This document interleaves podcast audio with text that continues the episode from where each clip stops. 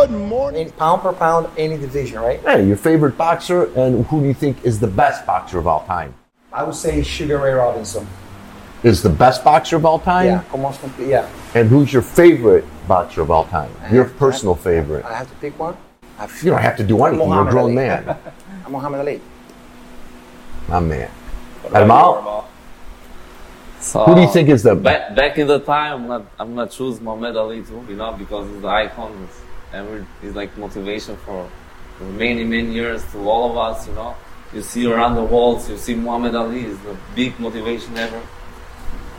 But as a young age as I am, like not like you old guys, That was a low blow. Leave a shot right there. Speaking of having shoes older than anyone here, That's right. so I'm going with the younger side. My, my favorite like is uh, is a Mayweather. I like this guy. He's very smart.